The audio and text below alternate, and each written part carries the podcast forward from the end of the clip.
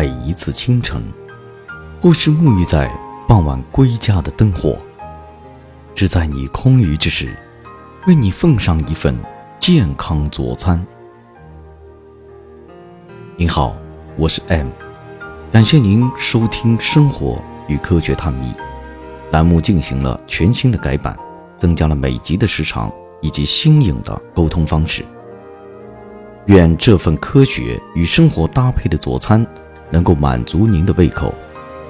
跟我来，和我一起进入这个充满奇迹的神秘世界。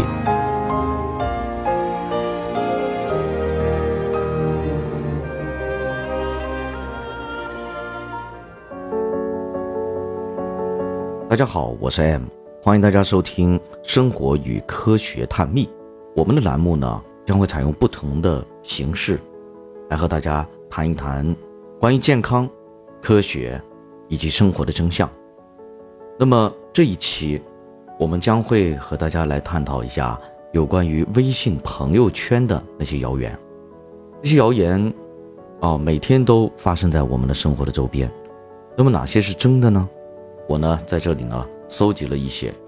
那么今天呢，我们不仅要讲谣谣言，而且还要来教大家如何分辨微信上面的谣言。我们首先来看二零一九年截止到现在的为止的一些谣言。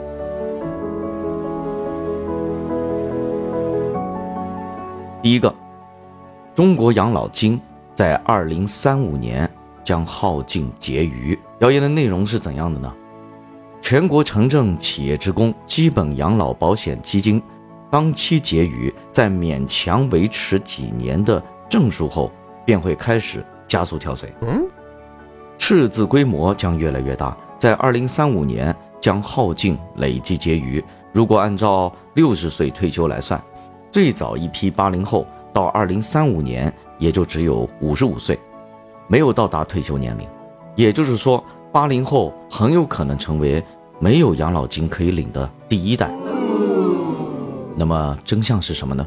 那么接下来我们来看一下啊，我查找到的一些数据。今年一到六月，企业职工基本养老保险基金总收入一点九万亿，基金支出是一点六万亿，当期结余是三千亿，累计结余超过五万亿。那么这个数字。还不能够证明什么吗？每年呢都有关于养老金的谣言，比如说曾经出现过的养老保险缴满缴满十五年就不用再缴纳了，还有下个月起将增发高龄老人补贴等等，也都是谣言，大家也都了解一下吧。关于第二个更加有意思，是尼古丁是癌症的克星，抽烟能防癌这样一个标题。What？那么是不是事实报道呢？我们来分析一下。二零一九年原文啊，原文是二零一九年三月二号，中国防癌协会、中国烟草协会和东北大学在日本东京共同举办世界烟叶研究重大突破新闻发布会。东北大学副校长艾延业教授，请注意这个名字，艾延业教授发布了研究成果：烟草燃烧过程中的非饱和状态的尼古丁具有重要的生物活性。其抗癌活性、抗病毒活性、啊溶纤活性和抑菌活性非常突出，看起来非常专业的，看似非常专业的一个文章。那我们看看它的真相到底是怎么一回事呢？事实上面啊，其实根本就没有尼古丁是癌症克星的这种科学研究说法。简单来说，尼古丁是使人上瘾的，吸烟量呢？会因为尼古丁上瘾的成分增加，吸烟量就会增大。烟雾当中，我们所知道的现在香烟的烟雾当中，燃烧起来以后，至少有一千多种物质，而其中已经被临床和科学证实有六十多种成分是会导致致癌的。所以，不要再轻信这样的讯息内容。我们再来看一下这个教授，前面提到东北大学副校长艾延业教授。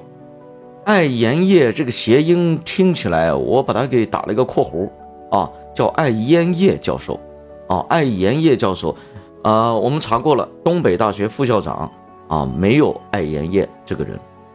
那么他说的话，你们敢信吗？好，接下来第三个，心脏病并发，服用这三种药可以救急。呃，其实这不能算作完全事实。这一个报道里边的内容，就是大家传的这个内容，其实里边有一些错误的观点，希望大家能够注意。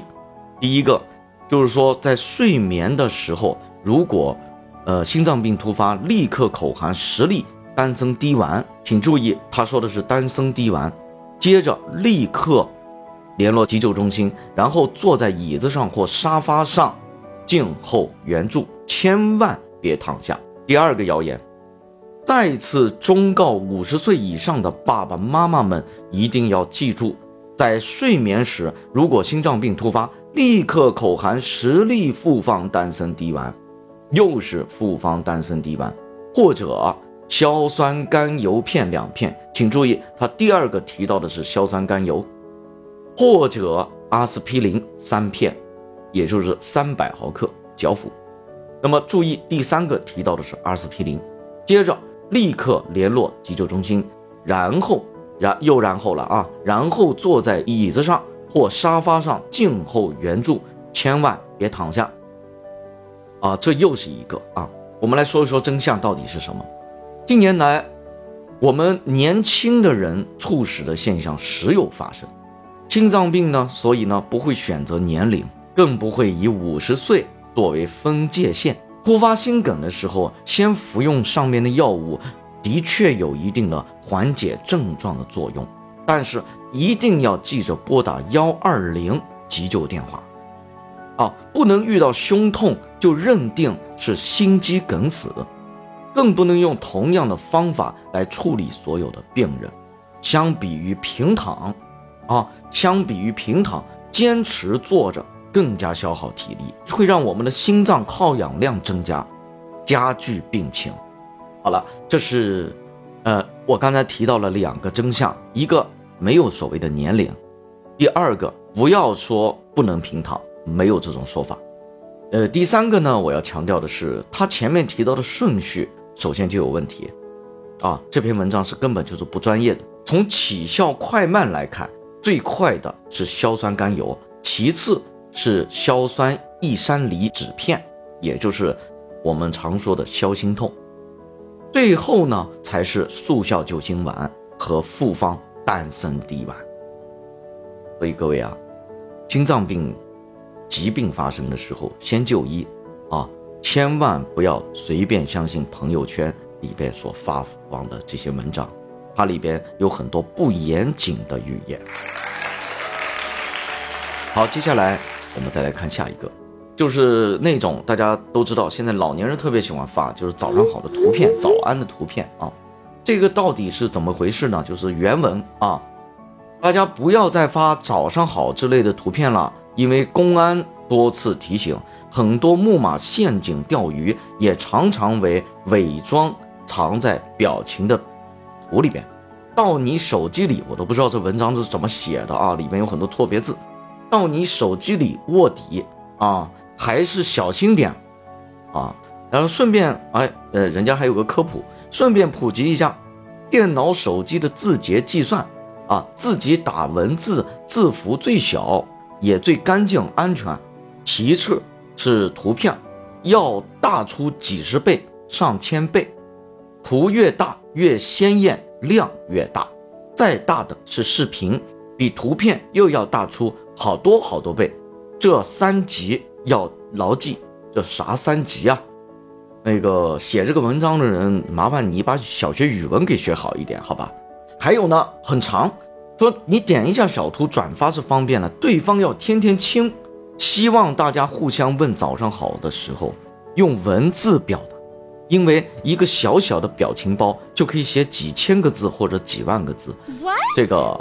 啊，这个我们就不去评价它的科学性了啊。这个一个图片啊，能够写几千几万个字儿啊，这也是我也是醉了啊。嗯，那我们来分析一下啊，直接通过视频或者图片传播病毒是很难实现的。只要养成良好的上网习惯，你不要去点击不明的链接，不随意下载不明软件，或者游戏外挂，在设备上安装安全防护软件，正常的微信沟通和交流大可放心。我们来简单的来点评一下这件事情啊。如果说长期保留会占内占用内存的话，大家大可不必担心。影响手机运行速度的话，我们还可以做一些定期清理。啊，清理的方式是什么呢？打开微信，点击设置，通用清空聊天记录，全部清空。那么这是可以的。或者呢，还有第二种方法，就打开微信，在联系人列表里边长按、长按或向左滑动，删除某个人、某个群的聊天信息，这些都可以清理大家的内存。其实并没有那么复杂。手机是给人用的，图片下载了还可以删除。啊，透过图片和视频，病毒是很难传播的。呃，接下来再来说下一个，呃，坐高铁等于照 X 光啊，这个说是国产高铁啊存在严重的辐射问题，这主要是由于当时为了提高建设速度，整个轨道采用的都是传统的钢轨，这样导致高压供电线路啊和地面存在电弧。每当高铁行驶速度超过一百五十公里每小时的时候，这个电弧产生的辐射问题就变得十分明显。反观法国的高铁技术，为了减少电弧产生，采用的是塑料隔离路渣，也就是说，钢轨本身并不直接接触大地，隔着枕木，还隔着一层绝缘塑料。反观中国高铁，那两个反观啊，语病啊，完全没有在车厢。防辐射上面做任何努力，整个就被忽略了。因为你即使被辐射了，也没法直接证明是高铁造成的。这对于偶尔乘坐一次高铁的人还好说，就好像照 X 光一样，一年一次、两次问题不大，但是对高铁乘务员就影响极其严重。好了，各位朋友们，真相到底是什么？早在二零一三年。当时我们国家铁道部宣传部门就曾对高铁辐射严重就做出了回应。高铁输电线路产生的电磁场主要是公平电磁场。呃，铁路部门啊，对高铁动车组车厢、司机室等常年进行系统监测，这个电场磁场强度是符合国家相关标准的，不会影响乘车人员的身体健康。我反观问这样一个问题：我们国家领导人也坐高铁，我们国家铁道部啊、铁道宣传部啊，高级领导也坐高铁，他们难道不怕辐射吗？好，我们就是这样去辩证来看这个问题，对吧？然后接下来，不光是二零一三年，二零一七年的时候，城市轨道交通研究期刊主编、同济大学教授孙章。就此问题进行了谣言辟谣，啊，那我国高铁他说啊，我国高速铁路上运行的列车使用的电力一般为二点五万伏，五十赫兹交流电。啊，请大家注意哈，是二点五万伏特，五十赫兹的交流电。那孙章说，相应的高铁的高压电力设备就会输出这个频率段的电磁场和磁电电场和磁场。属于极低频电磁辐射，完全不同于 X 光的电离辐射，所以网传文章当中所谓的坐高铁等于照 X 光的说法纯属误导。我来评论一下这个问题啊，其实现在的工业科技已经发展的非常先进了，绝对超乎你我的想象，所以啊，大家不要再在这种事情上面过度的去。啊，宣扬了，好，那么大家去可以，我我认为面对谣言，我们应该抱着一个什么呢？听者有心的一个态度啊，你不能说你看到谣言了，你什么都不去管，对吧？你看到谣言，你也去研究一下，好吧？啊，研究一下，你就知道真相了，对吧？所以科学，啊，才能帮我们去解答一些这些常识。好了，时间很快就过去了。下一期我将继续把另外五个问题以及如何分辨互联网谣言的四大绝招和大家分享。如果您觉得这个话题不错，请右上角帮我分享，以及右下角点赞留言，我会尽快回复您。年轻的朋友们，强烈建议您将这个栏目介绍给您的长辈们一起来听。好，感谢您的支持与收听，我是 M，我们下期再见。